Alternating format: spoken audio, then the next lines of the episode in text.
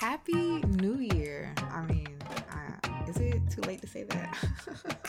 uh, welcome back to Zora's Daughters, the podcast where we tackle topics of interest to Black folks through the lens of academic scholarship and colorful insight. I'm Brendane, and I use she, her, hers pronouns. This is Alyssa. I use she, her, hers pronouns too. And it's definitely too late to say Happy New Year because it's February. And February means it's my birthday month, it's Aquarius season, and it's Black History Month. Oh, so I guess I guess we could say Happy Black History Month. But is it though? Mm, mm. Hmm. We'll see. In today's episode, we're talking about decolonization, the controversial, in very huge air quotes, 1619 project, book bans in school, and whether we really need Black History Month. But before we get into it, let's finally do the big reveal of the big things that we have been teasing slash promising for the last mm, eight months. Yo, eight months now. You really starting to sound like men. Um, so, so the first thing that you might have noticed if you're listening to the podcast is that our cover art has changed. I mean, I got locks, I got heels on. We sitting on books out here. I got my Chelsea boots. Chelsea boots, me. looking fly. I'm looking tall. Um, so we have updated our look with the help of the talented and generous graphic designer Whitney Ingram. And she really captured our vibe and helped us brand the podcast while keeping the soul that brought you to listen to us in the first place. So we have new podcast cover art, a logo, and IG templates that will keep everything looking real cohesive. So thank you so much, Whitney. And we're going to put y'all onto her because she is amazing. Yes. So we have a new look, but it's the same great flavor. Mm-hmm. now, she really did so much work for us, and we both truly appreciate her skills and really her patience with us because the way in which we were trying to explain what we wanted, but we have zero design literacy, it was just impressive that she was able to take our ramblings into what you all can see on ours on all of our different platforms. The next thing is that we have a Patreon. So you all have asked have been asking us to do this for a while because PayPal just wasn't cutting it. Understand. We understand. mm-hmm. We still have PayPal and we will welcome one time donations there. But if you're a regular listener, if you're a, a person who engages with us regularly, and you know you want to be part of the community you want to have some access to us then you can become a patron at patreon.com slash zora's daughters we have five tiers mm-hmm. they're all zora neale hurston themed and we put a lot of thought into what we thought you would want to see from us. So there you go. That's the Patreon. But of course, as you must do, have a little gimmick. Our gimmick is that the first 50 people to sign up will receive a handwritten postcard in the mail from one of us. So again, it's patreon.com slash Zora's Daughters, and it is live now. You know, run, don't walk, as the great theoretician K. Michelle says. Um, the the last thing is that we are incredibly excited to tell you that we have begun the process of creating a not for profit that will expand the mission the mission of our podcast. So be on the lookout for more updates as we are able to share. We have a lot of big things popping over here. Yeah, or as I would more be more likely to say, big things are going. On, but you know, it's basically our succession plan. You know, we'll see what happens. Have to level up. and I yeah. almost repeated you, but I was like, let me stay in my African American lane. Uh, well, that's yes. I'm trying to do the same thing. do the same thing. I'm gonna stay in my Jamaican diaspora lane. That's really all we can say right now, but please stay tuned for that. And we're going to turn our attention to the first segment where we define a word that's important to the topic of this week. Um, or really that is that is the topic of this week. So Alyssa, what's the word? Our word today is decolonize. We chose this word because these days everyone is decolonizing, everything is decolonial. It's the time of decolonization. So, where do we even start? I mean, maybe we should start with colonization. Word. Did I sound as old as I felt saying that? Word up. Word Up Magazine. All right, if anyone knows what that is, who's listening, I will be surprised. Um, colonization is the process of creating settlements or colonies in places outside of your dominion, we'll say. Colonization was not just about discovering a place or building networks, but it mm-hmm. refers to situations where large numbers of people from a place of origin migrate to a new one in order to establish control over the indigenous people of that land and populate it with people from the origin country. There's often a process of eradication or subjugation of the indigenous people, while the colonists have privileges over the other inhabitants because of connections they maintain with their former country. So, one of the main actions that created the Americas as we know them today, including the United States and Canada, was this process of colonization. Right. And you might hear people use the word settler colonialism, that's also connected to colonization, but people often incorrectly use colonialism and imperialism as synonyms, which is fair because they are very easy to confuse and at moments in our history were happening simultaneously. But here's a difference. Imperialism is a country's policy that involves widening their sphere of influence, whether through force or through diplomacy. So, this can be for the purpose of taking over the land, controlling economic interests, or claiming certain rights or privileges in that place. Creating a colony or protectorate is a form of imperialism. Cono- con- ooh, not cannoli. Uh, colonialism, on the other hand, is a physical act that involves creating settlements of people from a mother country and pushing out indigenous populations. And so this is what we would call settler colonialism. Right. So with imperialism, you might have someone from the origin country who would be a governor or something like that. Mm-hmm. So they would go mm-hmm. over there and they would they would govern, they would lead, they would take power and they would organize and do things like that. But you're not going to have um, you're not going to have a large population of people going over there to settle and create new uh, settlements in uh, habitations and, mm-hmm. and things like mm-hmm. that. So now we can swing around to our word, which is decolonize or decolonization. Knowing what colonization was and knowing that the prefix de means off or away, the simplest explanation is that decolonization means to remove or undo colonization. Ooh. If only things were that simple. Yes how does one undo centuries of genocide, subjugation, exploitation, oppression? Mm. And can you really undo that with your course, mm. your book, your Instagram page? Mm. So, what really is decolonization?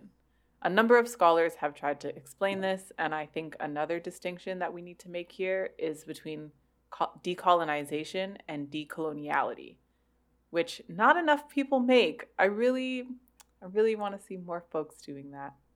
Because people will give their Instagram page the tagline, a decolonized space, or something along those lines. And the question is, how is that possible in a space on a social network created by and for capitalism? Right, where you have to now, especially on IG, you have to subscribe to creators' posts and pages right? You're not decolonizing by sharing cute pictures or even reforming white people. And even, we talked about abolition before, but the word reform, if we were to break it down, literally means to remake something, right? To make something again. So, anyway, reform is bad. Abolition is where we should go.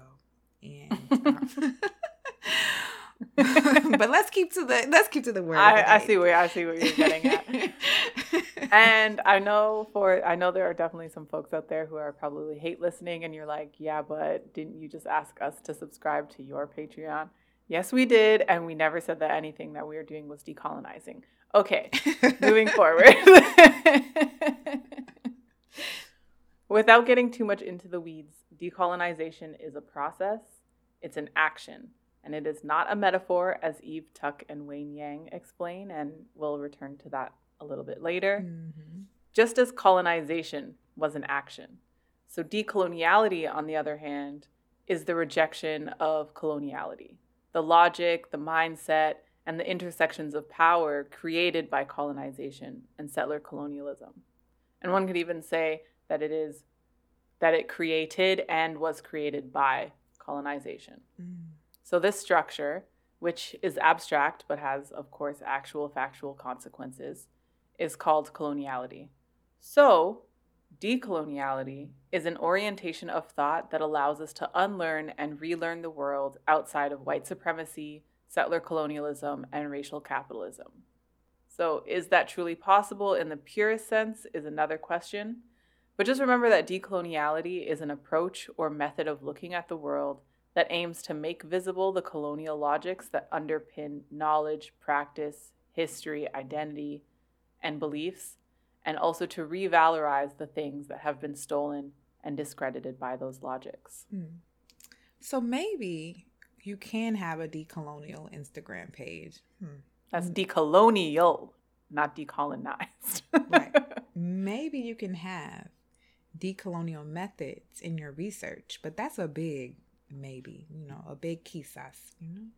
A decolon- decolonized space now, that is truly something else. And the way people have been using that term led Eve Tuck and K. Wayne Yang to write their 2012 essay, Decolonization is Not a Metaphor. And they write about the way the term decolonize has been co opted and defanged in such a way that it makes it sound like it's something real easy to do. So mm-hmm. they cite decolonizing methods and calls to decolonize student thinking or even these schools that are, you know, decolonized, quote unquote. So turning decolonization into a metaphor actually allows settlers to engage in moves to innocence, which is you know, these moves that assuage their guilt through different techniques that maintain their power and status. So I'm not X, Y, and Z colonialist. I had nothing to do with that. They're just my ancestor. You know, this kind of move to distance yourself from the, the violence and harm. Right? So decolonization, according to Tuck and Yang, right, actually means the repatriation of land from settlers to indigenous people, period. So if your work, whatever you're doing, is not giving land back, then it's not decolonizing. Right? And if that concept worries or confuses you, then we recommend that you listen to our last episode, 40 Acres Ain't Praxis, in which our guest Amber Stark says, land back is not an eviction notice. Right? So decolonization is something that must be demanded and taken by the people, all of us. And it's not something that the state is just going to give us because we ask nicely. And we're going to come back to that. We're going to come back to it. Yes, exactly. In my opinion, decolonization is an absolute. We're either decolonized or we're not. There are mm. no decolonized spaces, there are no decolonized books, no decolonized hearts. I saw that somewhere. Your spaces still exist in institutions shaped by colonialism and kept afloat by racial capitalism, racial slavery your books are still published by publishers and institutions and organizations that have been funded by exploitation. Mm-hmm. And your heart doesn't matter because we don't live there. So Frantz Fanon, he described decolonization as a violent and disruptive process. He argued that we can only get there through revolution. We have to take our freedom. And if you're like, what? It's in the wretched of the earth. He was hella radical don't let anyone tell you that he wasn't. but simply, decolonization is nothing less than the destruction of the world colonialism created. Fanon explains that the rebuilding of our world must also involve an interrogation of all the damage done to our psyches and inner worlds by colonialism. Only then will we find ourselves liberated. So, what colonial logics structure your thoughts, beliefs, identity, and practices? Ooh, that's a big question. Feel free to pause and think about it and then come back, you know. Um, but if you are really kind of like struggling to think about that, one resource that I find to be very helpful in thinking through just the ways that we have been inculcated is White Supremacy Culture by Tema Okun. And you can really get started working through that question. And what they do is just lay out really some um, major tenets of white supremacy culture. Right. People often reference the Peggy McIntosh article, mm-hmm. un- unpacking the backpack of white privilege or something mm-hmm. like that. I think that this essay is is far superior to that one in terms of what you can learn and what you can unlearn about the world and the way that you see it. Yes, I mean Peggy, Peggy girl did a good did a good job for the time.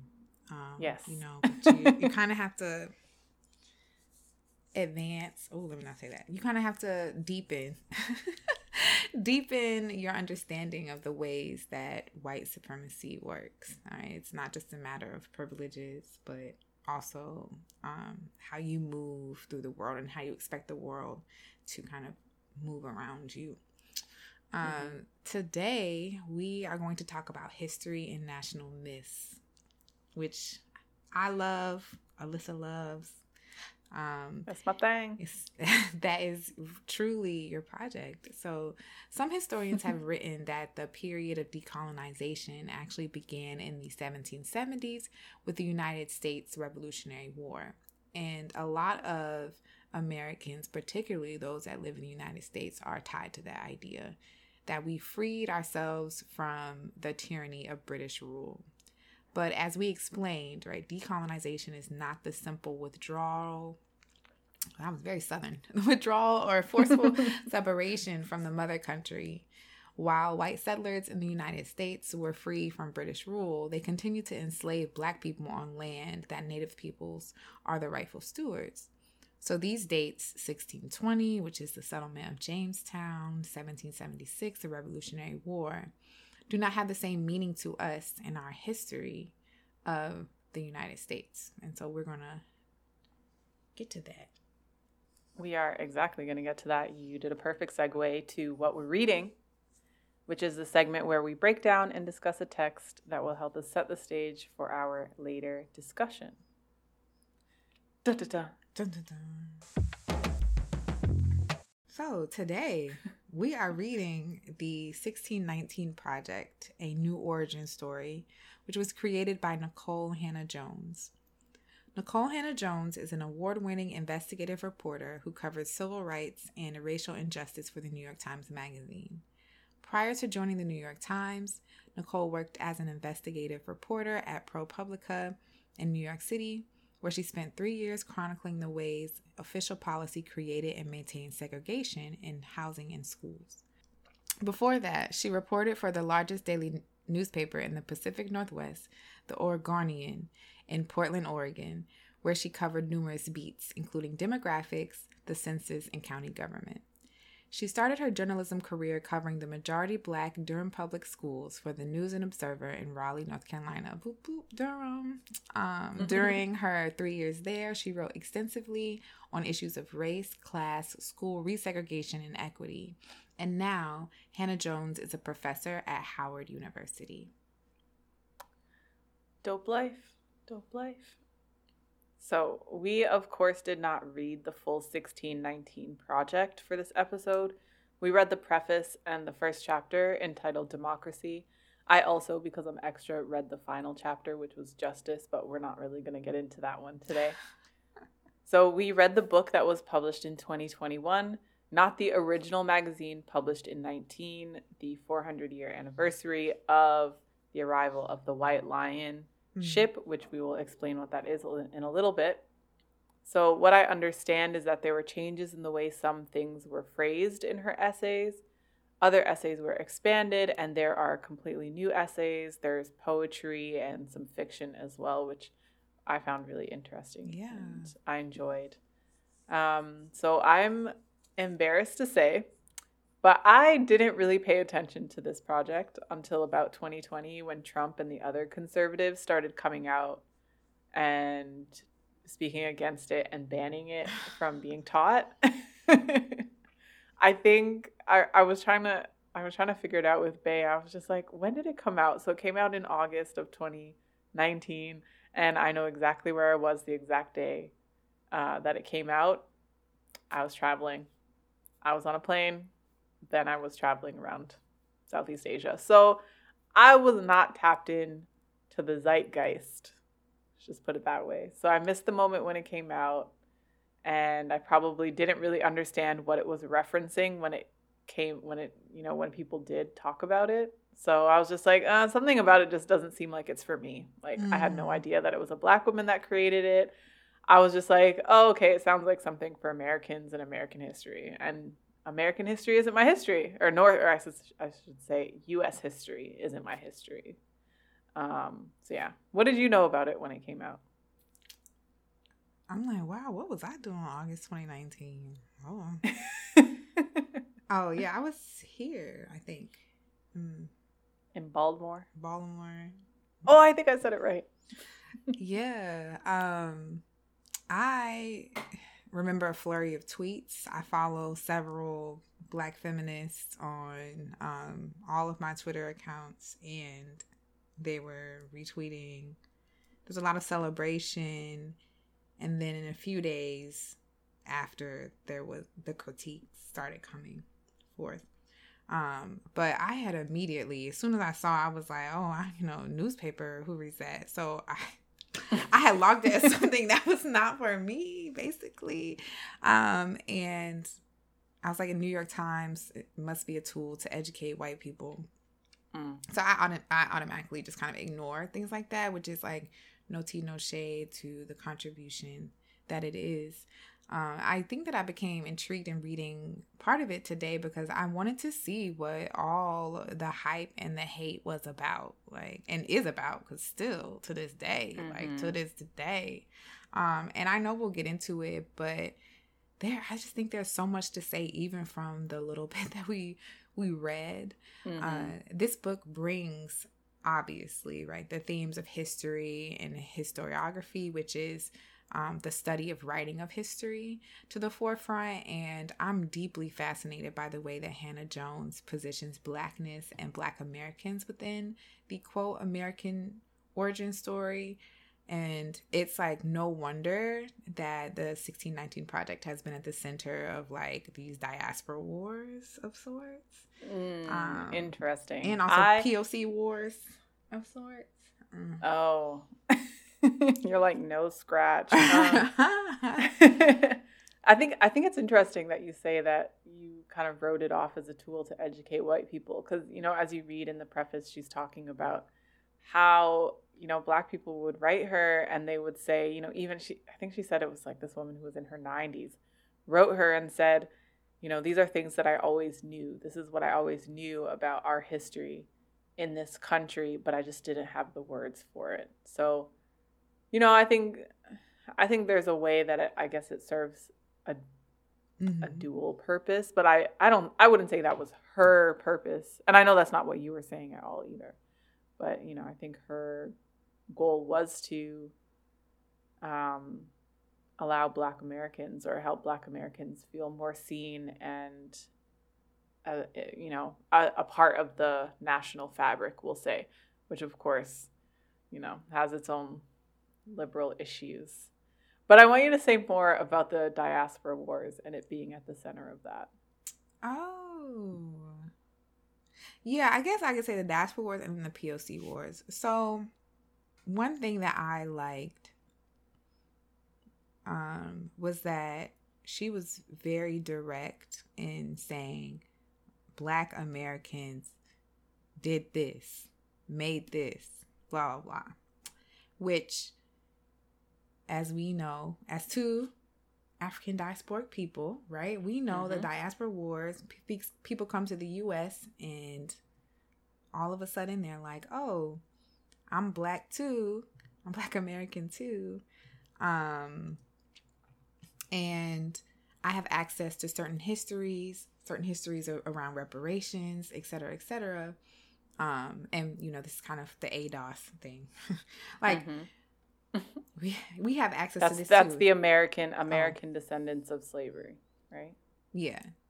Yeah. Okay. Yeah. Just for folks who are like ADOS, don't know what that is. Oh, and I, I'm not saying I endorse these viewpoints. I'm just saying that this is this is a conversation around it. Um, but saying that like there's a particular place for Black American people who are the descendants of enslaved folks, um, who were enslaved on this land. So I I like that she was very like very direct about this positioning of this project as something that is like we are talking specifically about the contributions of Black Americans. Um, and she does talk a little bit about um, the Haitian Revolution and its impact uh, as well. Okay, so that's the diaspora war. POC war, again, same kind of the flip side of that, right? So then when we start talking about the struggles, the victories, and the losses of the descendants of enslaved people and how that has allowed every other racial group to and groups you know and she also talks about like the 14th amendment being something that allowed for people to argue for same-sex marriage um, mm. which largely benefits white uh, gay men um, and white lesbians cis lesbians. And so i think um, like that strong positioning and just saying that outright of just like without us y'all would not have x y and z puts this book at the center of certain diaspora wars. And then of course mm-hmm. the poc the bipoc if we want to use that horrible term right? Um there was a lot of controversy around the focus on 1619 as opposed to 1492 when columbus stepped his dusty ass onto you know wherever and Turtle Island. his dusty ass onto Turtle Island, and you know so then um, where do indigenous people who are not black figure into this? That was also a lot of um, anger of like, what about us, really? Uh, so I thought it was very, yeah. I was like very fascinated by. I'm like, yes, take this strong position and run with it. But some of the things she does with it, which I'll get to, not not a fan of. But yeah. All right. Well, we will. Well, let let's get into it before you know we dig we dig too deep into it. So, in the preface, which is entitled Origins, Hannah Jones explains the inception of the project, which began in a Black history class at her Iowa high school mm-hmm. when she learned that Africans first arrived in the United States, then a British colony, in 1619, a year before the settlement at Jamestown. So the year refers to the time when the White Lion, a ship that was carrying about 20 to 30 captive Africans, were traded to the Virginia colonies. And so they were the first in what would become the United States. And it was then that she realized that history is not a recitation of facts, but a consensus about a particular, often biased narrative. History is always partial, and what we know about it is often influenced by the interests of the researchers mm-hmm. and the interests of the state. Mm-hmm. She writes that, quote, the histories we learn in school, or more casually through popular culture, monuments, and political speeches rarely teach us the facts, but only certain facts. End quote. The people who write textbooks, the people who write history, even, they get to choose what to exclude, what to include, and they can exclude the things that don't tell the story that they want to tell. And in American history, that's the mythology of the country's founding fathers as the best people, the heroes, right. people who created this country. That's wow. the story they're trying to tell. Right. If George Washington wouldn't do it, should you? um, that's a joke, um, by the way. So she explains that the project came out of a question, which is what would it mean to reframe our understanding of U.S. history by considering 1619 as our country's origin point? The birth of our defining contradictions, the seed of so much of what has made us unique. And it's a project that shows that all that is good about America was built on the backs and through the wombs of Black people. Mm. And then she makes sure to let us know that what she conveys here isn't new. So all of the contributors draw heavily on the work of historians published at least as early as the 1960s. And we all should know, right? People have been trying to write the contributions of enslaved Black people and their descendants into national history and memory for over a century. Uh, we can go back to the slave narratives, right? That's part of the motivation, not just to say, hey, give us free, right? It's also look at what black not, people. N- not the Amistad reference. Uh, not the Amistad reference. I'm sorry. I'm in such a. Let me come. Let me come back to that because we did talk about high school. Let me come back to that. Okay. I'm. I'm sorry. I'm in this Aquarius season has started. I'm just feeling really disrespectful. So, I I think many of us in academia have been having these kind of conversations in different ways. So there are a contingent of academics right, who will refuse the existence of black people and their contributions to anything until they die. And I say, you know, leave them there. Others, like myself, like Alyssa, like other black scholars, right, stake their entire career around examining what black people do and right and honoring our contributions. And it's important to note that this project, right, the 1619 project, was not conceived as an academic project, but a journalistic one, right? It was one that was meant to turn publicly. It was one that was meant to kind of be an intervention intervention in public spheres. And so journalism has a duty to stake itself in the here and now. The interesting things that happen that shape our world which oddly enough sounds a lot like anthropology. Um, mm-hmm. but what makes journalism different from anthropology is that journalists are not required to create theory about what they observe, right? Most journalists just say, at 8 p.m., da da da, this happened. These are people who are affected. And it's like hot, it's news, it moves forward. And what Hannah Jones does here in this book, and I'm assuming also in the 1619 project that was published, was to draw upon some theory um, in addition to these historical texts and her own memories. And the book, quote, combines history with journalism, criticism, and imaginative literature to show how history molds, influences, and haunts us in the present. Which, right, let's mark it, right? To talk about Black life in the US in the present is to always already call upon the past.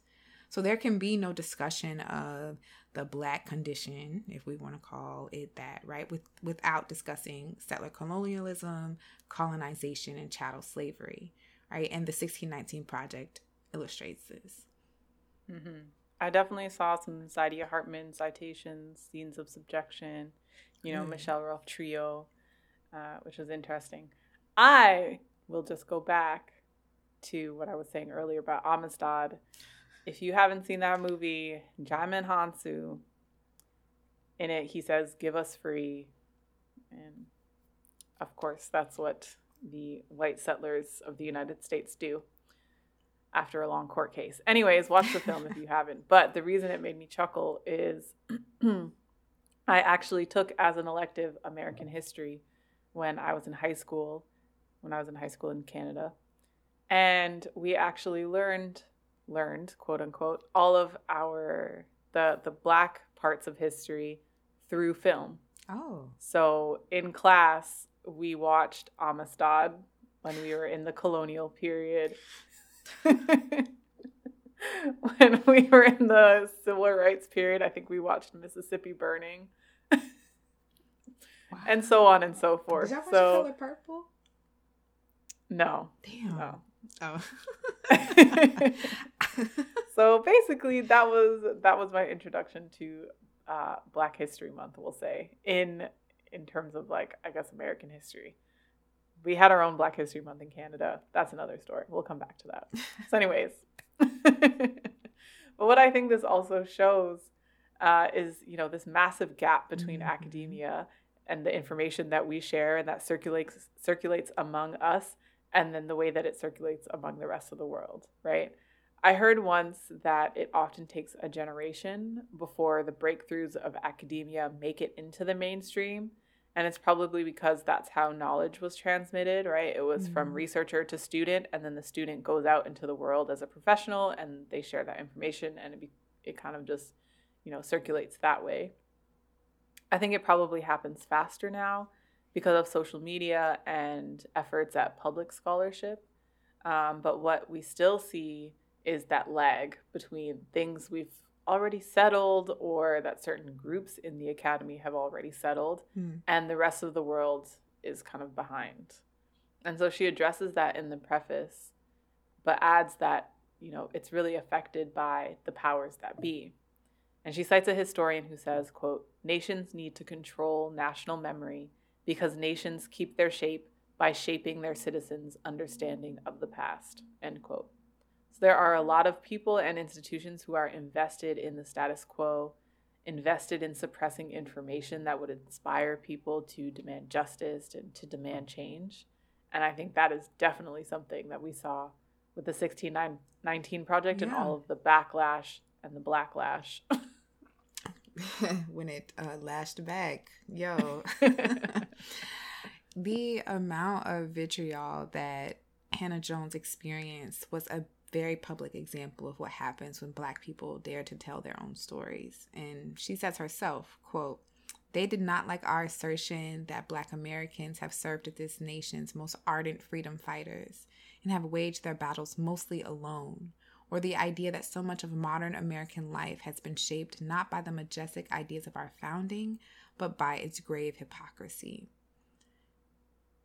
Even in looking for the book for today, I was scrolling through different book sites and there's so many books written around 1619 um, mm-hmm. this, the 1776 project that came up kind of backlash um, in response to this and so you're absolutely right there are a lot of people and institutions who are invested in suppressing information um, that might inspire people to do something with this history and this knowledge um, and I use the word might inspire because I'm feeling a real cynical these days. Um, and like I I want to highlight though that I'm not in the camp of people who see this as like a radical piece of work.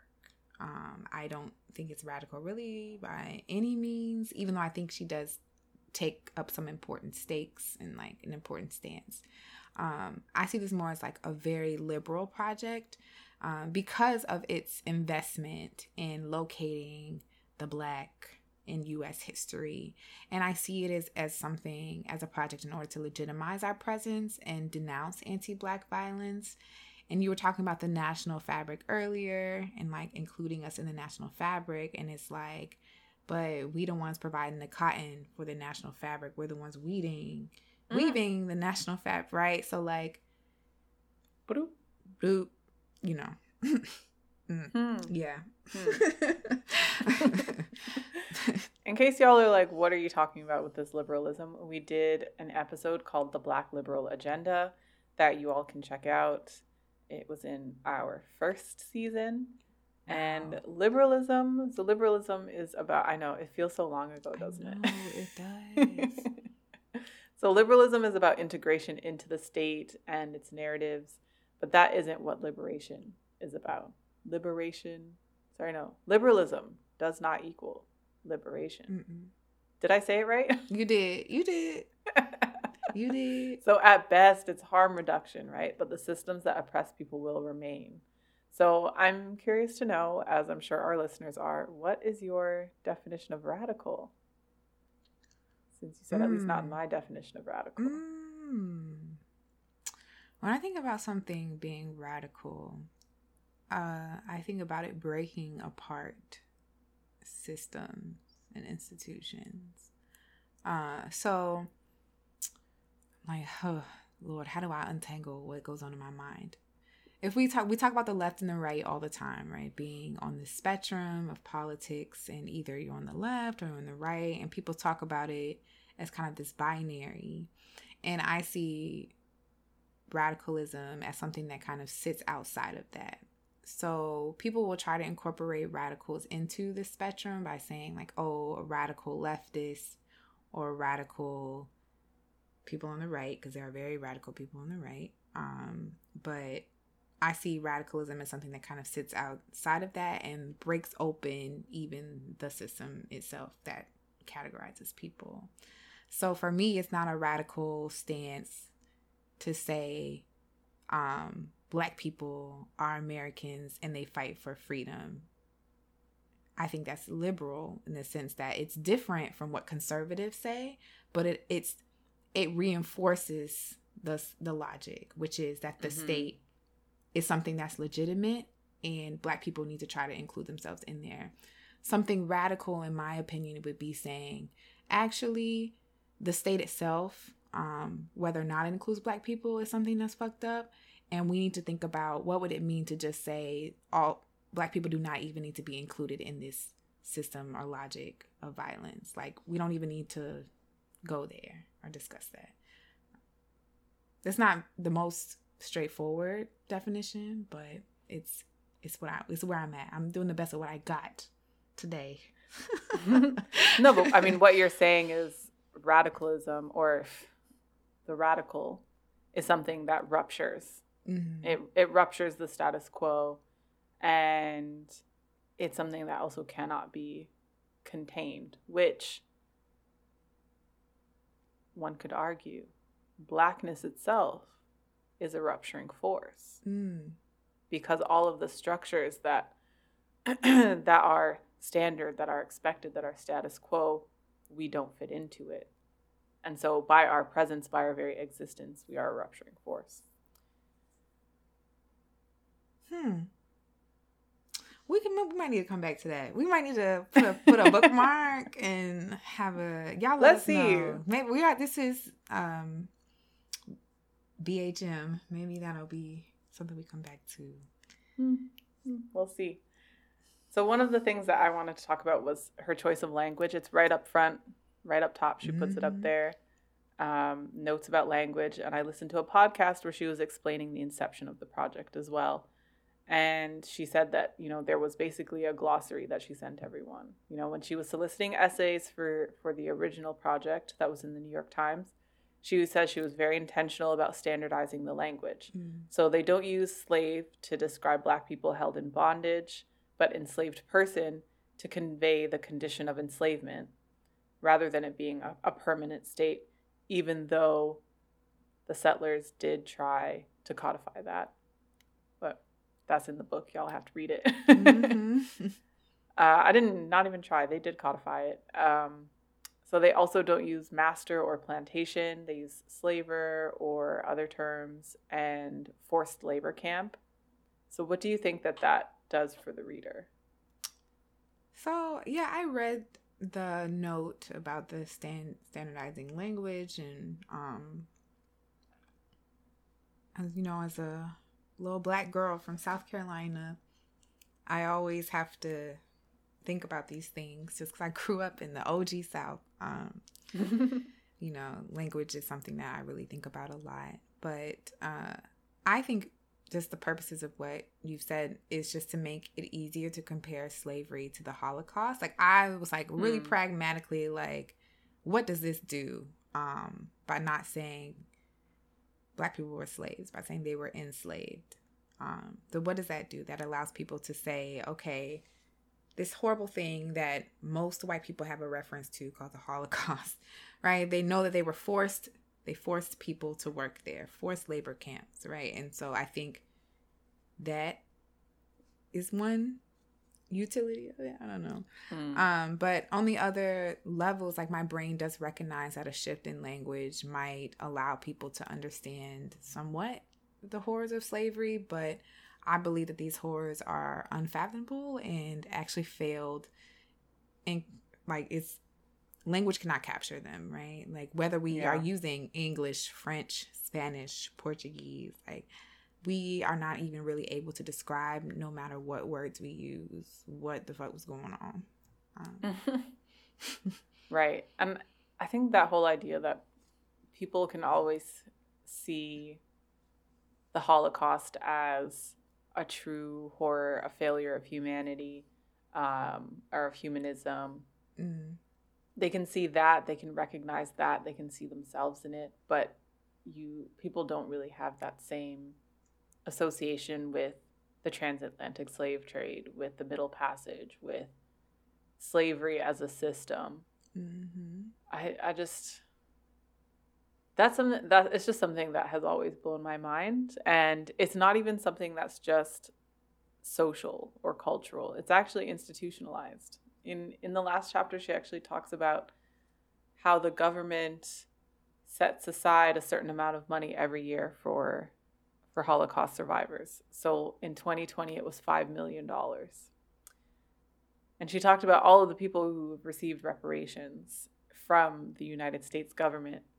And essentially, it's Black people, Black Americans, and Native Americans who have just about never received, and some Native tribes have, um, but some have not. So it's Native tribes and, and Black Americans who have not received any form of financial reparation from the state. And it's just like, how can I just, I don't know. I'm like, how can anyone read this book and then go away from it and be like, yeah, no, we don't need to do it. We've, we've done our part for Black people.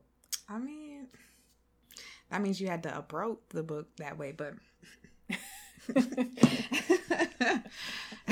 but yeah, I, I mean, I think that the intention of the book was, of course, to really blow apart that mm-hmm. that American national myth at the same time as as reincorpor- as incorporating Black people into it.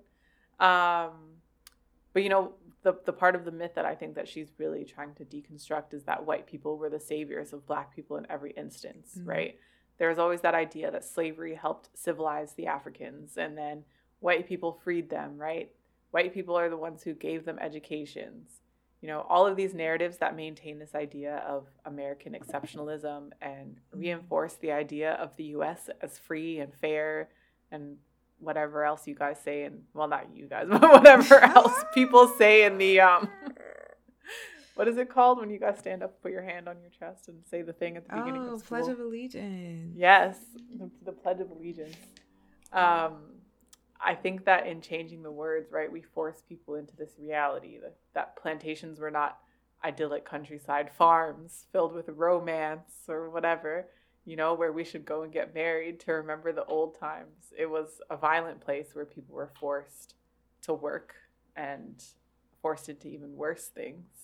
You know, black people were not rightfully slaves as they tried to codify or as they did codify, but they were held against their will yeah, I I definitely don't disagree with you. Um, I I don't. sounds like I do a little bit disagree. no, no, no. I'm saying like I don't.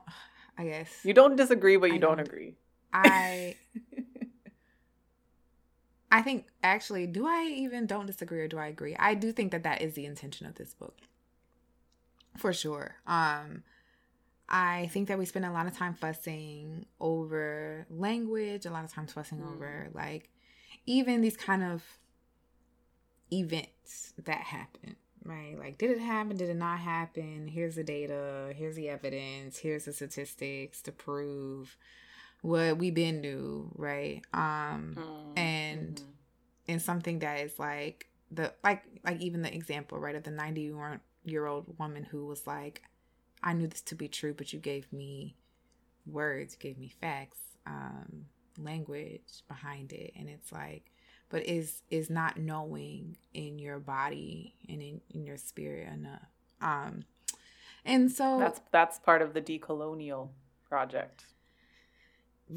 Well, where it is, uh, I didn't even think about it like that. But yeah, the the memory of enslavement like lives in all of our bodies and i'm talking about both black and non-black people here right? Like the mm. in, the quote instinct that um a white person might have to call the police even though they themselves are deputized as the police right? When they see a black person doing something right? This kind of move automatically even though you know what calling the police can do right? It, it's this memory of ownership, this memory of violence lives in in white people's bodies as well, mm. right? As well as ours. And so I think one of the things that that troubled me about the 1619 project and and other works like it um I would say other liberal works like it is that it frames the deliberate and violent erasure of slavery and its afterlife as an act done in shame, right? Um, mm. And when you call it an, a shameful act or an act that, you know, when you condemn it as something that's shameful, you really humanize the violent actors who did it, right? Like mm. it's it's giving this kind of affective state to them of like shame and and shame is something where you feel bad about your entire being right? Like when you experience shame, like guilt is I feel bad that I've done this, shame is I am a bad person. I don't and this might just be me again in my little cynical land, but I'm just like, girl, like, do white people feel bad when they pull up to their homes that they inherited from mommy and daddy or great grandma? When they spend great grandma's money, like, do you feel like a bad person you know, like, do you feel bad? Not saying I'm not trying to condemn anybody, but I'm just saying, like, is that like is shame we is shame the word we need to use and why is shame easier for us to reach for than to really just name things as violence as horrible acts of violence um mm. right and like what does it do for any nigga like me any nigga like you right to say that slavery was shameful like what does that do for us you know, um, what does it do to say that the past was erased to provide white people psychological comfort? Like, what does that do for for anybody? Um, and especially when like the economic, social, psychological, institutional, all of those things, right, impacts of that shameful act of slavery, right, still determine how we live today. So much so that we have groups of people who are actively trying to erase kids from learning about this. Mm. You know? So Hannah Jones, right, sees the 1619 project as one that allows us to face the truth, liberating us to build the society we wish to be. And this is a paraphrase um, of one of her sentences. And I mean, just my stance is just like there are so many people who know the truth and do not wish to be liberated. So, what do we do now? Like, how many more truth telling moments do we need? Um, mm-hmm. But of course, none of these things that I'm asking are like new questions, but it just, these are my irritations about these kind of things. just my irritations. right. I, I mean, I think she does get into that mm-hmm. in the, in that final chapter, in the, in the justice chapter. Um, where she, she talks about the wild, the wildly disparate wealth distribu- distribution mm-hmm. in the United States, right? She says that the United States is one of the most unequal, has one of the highest income disparities, has the highest rates of incarceration, has no no so, social safety net, you know, and she's comparing this to other West, Western nations, and she does talk about reparations in uh, you know in that section she says she talks about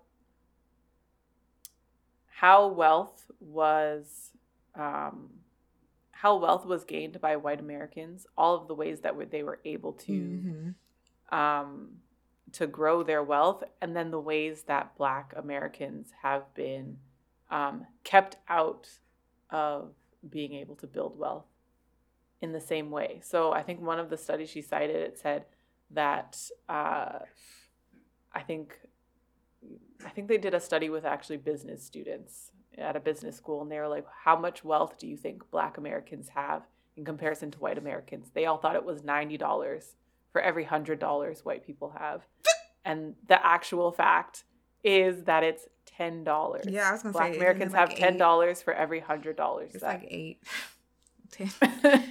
every hundred dollars and it's like do i mean again the, and as you were saying like do we need another fact finding mission it's like there are there's an explained on netflix about it there have been books about this there have been things written for decades about it and it's like no we don't really read it. So we don't really need it. So what exactly is this project doing? And I think that there is something there is something recuperative about reading this for white people. They're like for white people they're like, "Oh, I read this and now I feel better about myself. Let me donate a $100. Let me donate a $1,000 and I can go back and live in the in the same system that I've been living in. When really it's like there has never been a time where there's been a sustained white demand for justice mm-hmm. for black and native people. Everyone all together, coming together. They never do it. The only thing they ever do is for themselves. They always choose their race over any other kind of justice. So I'm rambling a little bit now, but my point is I agree with you. you don't disagree. I don't disagree. Which is that you know, this this book can end up and not that this again not was this was not her intention, but I think that work like this, liberal work like this, it helps white people feel better about themselves at the end of the day. It's like white fragility or, you know, books like that. Anything that doesn't trouble them too much. Right. Because this is something that you already know. Like, okay. In high school, I got into the back and forth with this white girl. Because I, I was always like this, apparently, but didn't know. And I just said, because she was she was upset that I had gotten into my undergraduate institution and she did not. And she couldn't understand how someone as as poor as me um could go there and not have to pay for school. Hmm. And I was like, do you understand? Do you understand that as a black girl in South Carolina who's on welfare, because mama's on welfare, so I'm on welfare, like, do you not understand all the obstacles I've had to come through to even get to this point where all you had to do was sign up for SAT course and take a test and fill out an application and you're upset with me? Like i i don't understand it. And then years later she came back to me and apologized which happens a lot. I have conversations with a lot of white people and they come back to me and apologize years later. Um and it was just like i i was like girl i don't know what your apology is going to do for me. I live a black life. Like i i know i what struggles i've been through. You are coming to this awakening um so do something about it. Like and until you mm. are, until you wake up in the morning and you say wow everything that i have is something that my ancestors stole from somebody else until you are willing to give it all up like don't don't come to me. Oh no i'm sorry. But that again that's my reparations plan. This is why i'm not running for president. Um no one will vote for me. But like I really had to have that conversation with her over Facebook Messenger. Like, until you are willing to give up everything you have, mm. you cannot. Just keep it. Just keep it. Keep it to yourself. one of the things that, um, to end on a more positive note, I I really enjoyed about reading this was that it did give my Gemini trivia brain some more factoids, like the the fact about her father being from the basically the deadliest county in Mississippi for black people. I was like, wow. Mm. Um and then also Nikky Finney's poem Daughters of Azimuth, which was motherfucking hot fire. Um and I can't wait to like read more of the poetry and fictional texts that are in this uh, when I have time, but I really think that Hannah Jones presents an origin story that allows us to see in many ways how history haunts the present and especially for black people. And so I think with that we can get into our next segment which is literally how the shit has creeped up on us. Um so yeah, like what? what? what? What in the world? What is going on? What is going on? The big question that we are talking about today is do we need Black History Month? We say this on day two of Black History Month. Mm-hmm. Hmm. So I think that after reading the little bit of the project that I did, and I am definitely going to read the rest of it, and learning about all of the ways that people have tried to discredit and ban the 1619 project, you know, you might say, yeah, obviously, we need Black History Month. I actually think that Black History Month has an opposite effect, mm-hmm. just like I was talking about in my little ramblings, that the book makes white people feel better about themselves. I think that Black History Month kind of does the same thing, mm. right? Like if the 1619 project's aim was to show how Black people are woven into the fabric of this country, that they're literally the ones who made it great and continue to make it mm-hmm. better for everyone. You know, pushing the US to live up to the ideals inscribed in its founding documents. And then, you know, having a month dedicated to a nebulous black history makes it seem like it's separate. It's like separate but equal month. you know, hearing that, it really kind of it hits it hits for me. Separate but equal month. And maybe maybe that's what we need to call it from now on. I i don't know if many people know this right? But black history month actually started as just a week. Um, and it was created by carter g. Woodson. It was a week that was created to recognize the contributions of black historians who are mostly men right? Um, and Carter G. That Wilson, tracks actually. You know, which I mean, give them in a week and they take a month anyway. So, uh, you know, I came up with the idea in 1915. Um, and quick little factoid: apparent one of my ancestors used to work with Carter G. Woodson. I found that out last year, which is cool. Um, the reason why it's in February, because I know some people they think it's a master plan from the government to give niggas the shortest month of the year because that's how much they value us, which might not be wrong, but it's actually really in February because both Frederick Douglass's and Abraham Lincoln's birthdays are in February. So, you know, two great black icons. Um mm-hmm, and mm-hmm. in 1976, right, it expanded from a week to a month.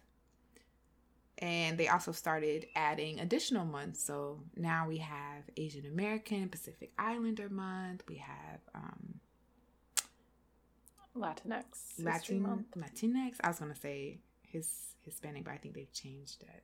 Mm-hmm. Changed that. Um, Women's History Month, which actually is in March. Um, and for me, what is really sad about all of this is that black women who aren't Harriet Tubman, Rosa Parks, Michelle Obama, or Coretta Scott King, oh, now we can add Toni Morrison and, and Maya Angelou, right, to the list, are left out of both of them. Um, mm. And, you know, the contributions of black enslaved women were not even written into the parts of the 1619 project that we read. Uh, and I think that's probably why I was really digging Nikky Finney's poem so much because I was like, finally, you want to talk about women and like what they did to resist slavery. Uh, and that particular poem talks about kind of ancestral practices of abortion, which I thought was really cool. Um, hmm. As as yeah, I mean there there are like twenty other chapters that we cannot speak to, but oh yeah, that's what I'm saying. With hope, the, the, part that we read, the parts that we read, yeah, parts that we read. I was gonna say, yeah, Frederick Douglass actually, um, as a figure, I'm like, for me, I can always tell where someone is if I'm talking about the spectrum I mentioned earlier. If they say that Frederick Douglass or W.E.B. Du Bois is like one of their heroes, I know. I know where you fit on the spectrum. Um I think it was it it's telling when when people refer to slave narratives, all they can do is talk about Frederick Douglass um, or Black history, and you know, like our entire celebration of Black history is staked around one uh, formerly mm-hmm. enslaved man and his birthday, of all things. Hmm. Hmm.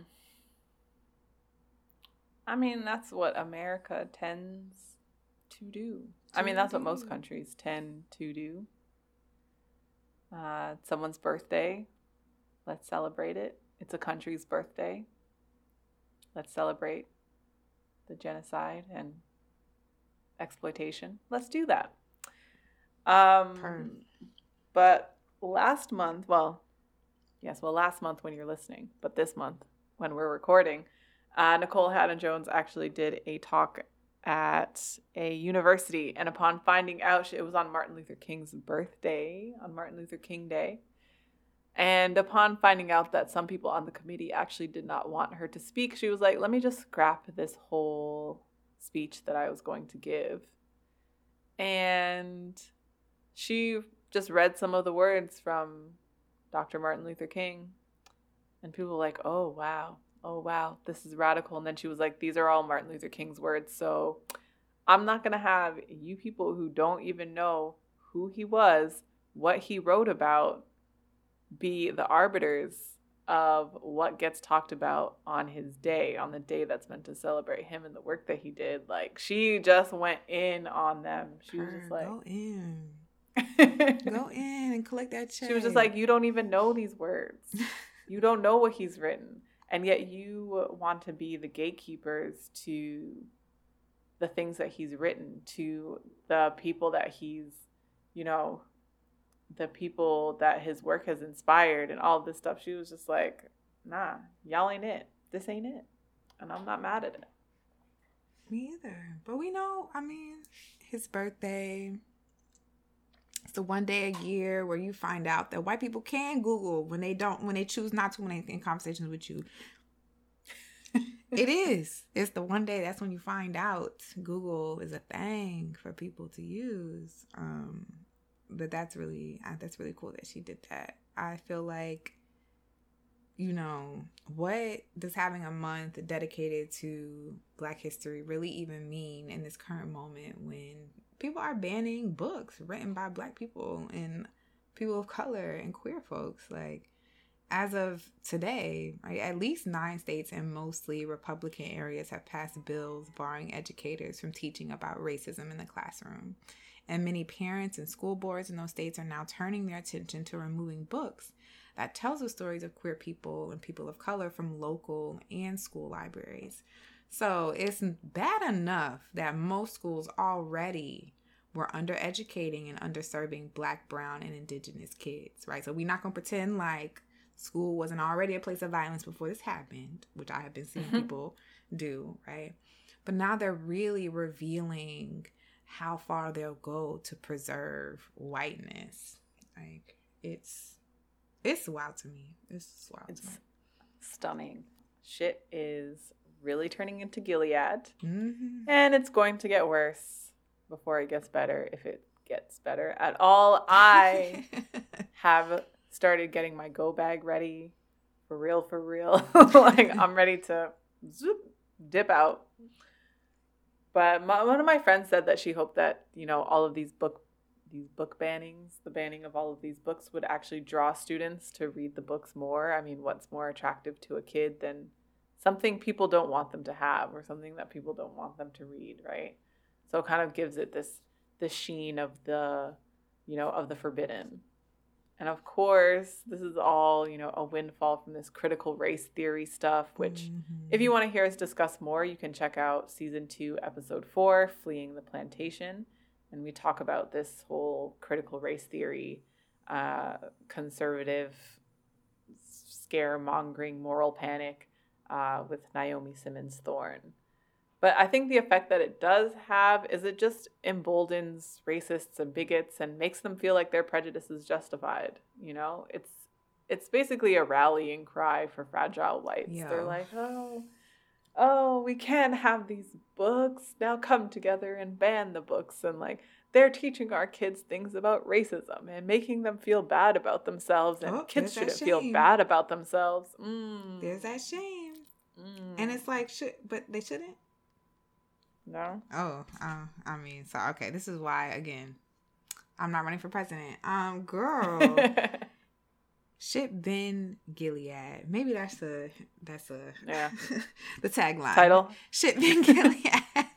Um, and yeah, you you know on a personal level how I feel about these things. Uh, we told y'all a while ago to get the survival kits ready. Um, if it doesn't feel urgent, if it didn't feel urgent then, it definitely feels urgent now. And unfortunately, there are so many folks, um, those who are disabled and poor especially, who have nowhere to get the fuck to when the veil does lift. Um, and I think soon, if not already, folks with children will have to make hard decisions. And y'all, and I say y'all because I don't have children yet here. Um, tier tier. uh, we'll have to make some sacrifices. And I don't think people are, are really ready to face the truth, which is if we really about getting free, we're gonna have to make some sacrifices. You might not be able to be I'm gonna say this, but it's not a slight to anybody. Professor of the year and keep your child in public school or private school when all of these horrible things are happening. But anyway, um, we are really going to have to define how redefine right how we see ourselves in each other, especially if we're working towards a new world. Like, what is a career at the end of the world? I really keep asking myself this. Like, what what is a yeah. career at the end of the? Is it gonna help me live? Listen, didn't someone tweet that? They said I keep trying to finish my PhD in this pandemic and at the end of the world. It's kind of embarrassing. I'm embarrassed.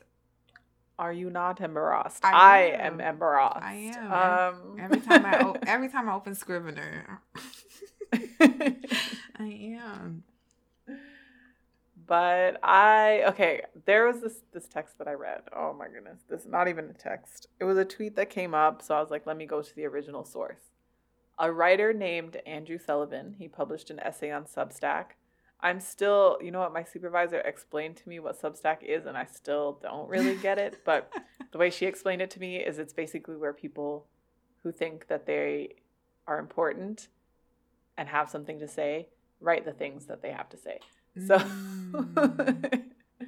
so that is what she said. Um, and I'm paraphrasing, so don't hate me, professor. Um, so in this in this uh, article that he published or this essay, Andrew Sullivan, he says that the right-wing efforts to ban books are not the way forward, that it suppresses discourse, and which that is exactly what quote the left does, Absolutely. you know. So he's obviously more conservative.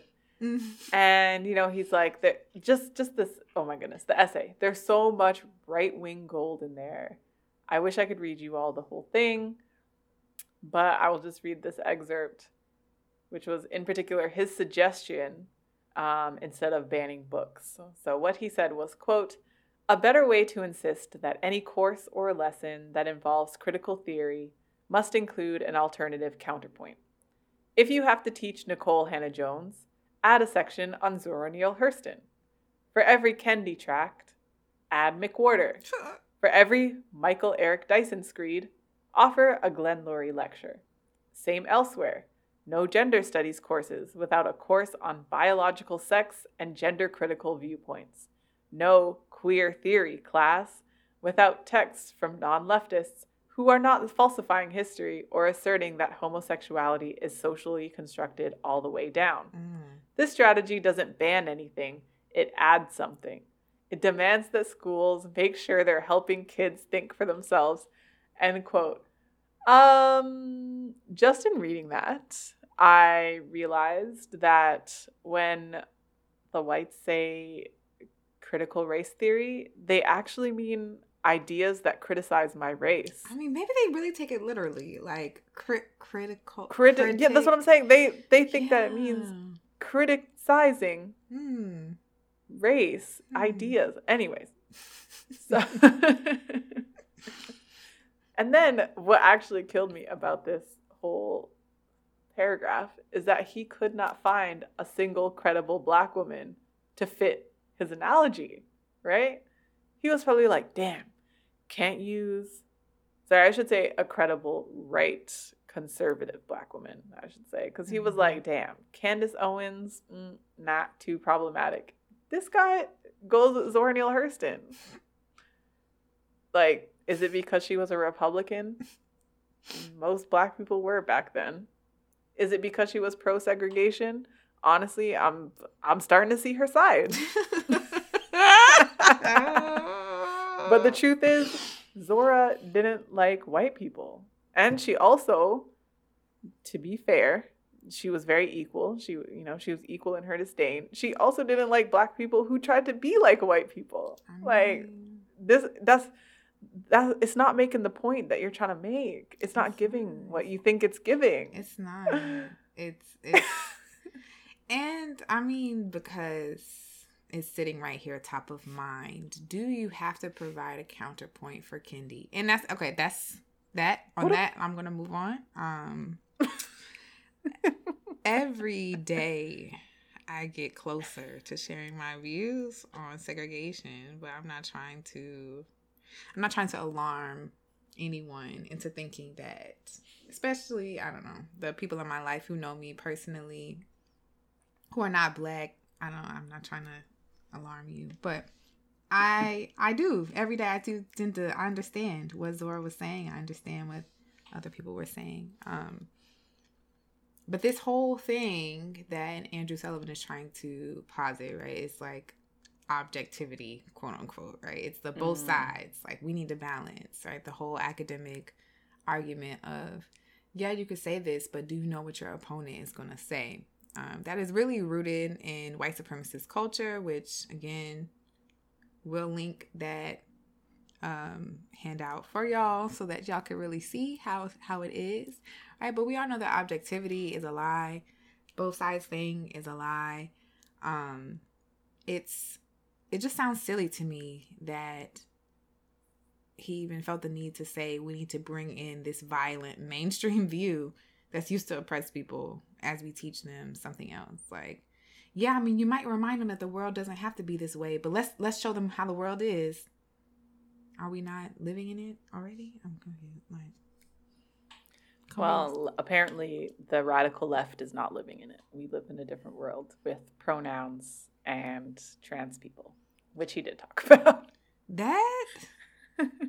but anyways. Oh, it's just, I mean, there are some people who are like, yes, I want to know what the other side is saying. So they, you know, they listen to John McWhorter. And mm-hmm. I think I told you I was doing that because actually someone else put me on. They were like, oh, do you know this this guy? He's a professor at Columbia. And I was like, no, no idea. Not, he's not in my echo chamber.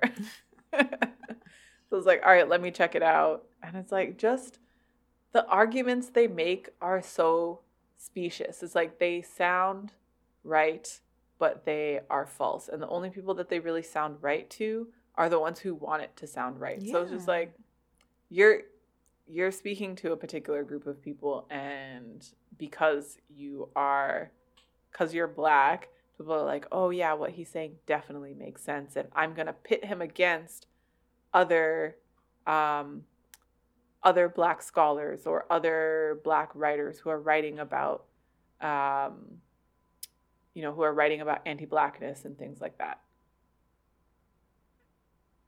And it's like they're not in the same like they're not in the same sphere. They're not right. in the same like they're not group. In the, same the comparison actually doesn't make sense exactly. Mm. They're not in the same reality. So the comparison doesn't even make sense, but people make it make sense because of race and that is one of the things that race and racism do. Mm-hmm which is make connections between groups of people who are not the same. Anyways, mm. the last thing I wanted to talk about was the conversation between Jordan Peterson and Joe Rogan. They are the two de facto leaders of the manosphere, which I would love to not talk about one day. Maybe that'll so be the, dis- the Patreon conversation, y'all. Oh shoot! About this manosphere. So, full disclosure Jordan Peterson, he was actually a psychology professor while I was a student in the psychology department at the University of Toronto. I never had the alleged pleasure of taking his classes. Like, when I tell you this man's classes were always full, Mm-mm. I could not get a seat, I could not get in. People would go to his class just to go to his class, even if they weren't enrolled. Like, that was the level that this guy was on. People raved about his classes. So I don't really know when he became king of the incels Ooh, or if he was always king of the incels. Mm. But I was pretty surprised because of how many good things people had to say about him. I was surprised when he became infamous for this. Um, but I'm sure that there are some black people who knew him or worked with him that are waiting to do a tell all, and I am here for it. Anyways, they had this ridiculous conversation about really important topics like climate change and race. Um, the one that stood out to me was when Joe Rogan said, Michael Eric Dyson isn't even black. And then Peterson responds, Yeah, neither of us is white, you know, Oh yeah. which is literally the whitest thing that's ever been said. And then Joe Rogan tops it off and he's like, Yeah, I'm Italian. And unless you are talking to someone who is like 100% African from the darkest place, where like they're not even wearing any clothes all day, the term black is weird. First of all, let's talk about the move to innocence, which is that I'm not white, because apparently to be white is to be a white supremacist, it is to be Mhm. a colonizer, all of these things that they're trying to disassociate themselves with. That's one of the tuck and yang move to inno- moves to innocence. And second of all, this man is ignorant. I was just like, yeah, I mean it's yeah, it's it's interesting. Um Wow, I'm talking about this man again. Anyway, cause, because Kendi in his book that most people talk about but have never read um describes someone as being an anti-white racist if they think that everyone who is white benefits from racial privilege. And again, so that's when I, when I made that joke earlier about do you need a counterpoint? It, it's things like that where there are like there are black people who hold these beliefs as well. Um, but Mm. yes, I moved to innocence. Tell me you're talking about racial constructs without telling me you're talking about racial constructs while being anti-black at that like the darkest place. where What is the not. talk? Talk about the heart of darkness. Like But isn't the darkest place? Wouldn't that be the place that has the least sun, which would then be Europe and or place the place that's furthest away from the equator? So you know it. Ah, it don't make sense, right? Um, Mm. but even on a very basic level, obviously, when people were inventing this racial logic and using the Bible and the light and the dark and the white and the black, whatever, to figure out uh, to then chart racial categories against, right? It's we know that white people's skin tones do not actually reflect their race, right? No one is actually um what's the what's the code pound uh what is it for black like when you do the designer thing it's like no one's actually oh, for black it's actually zero zero zero. right zero. like no one's actually six zeros.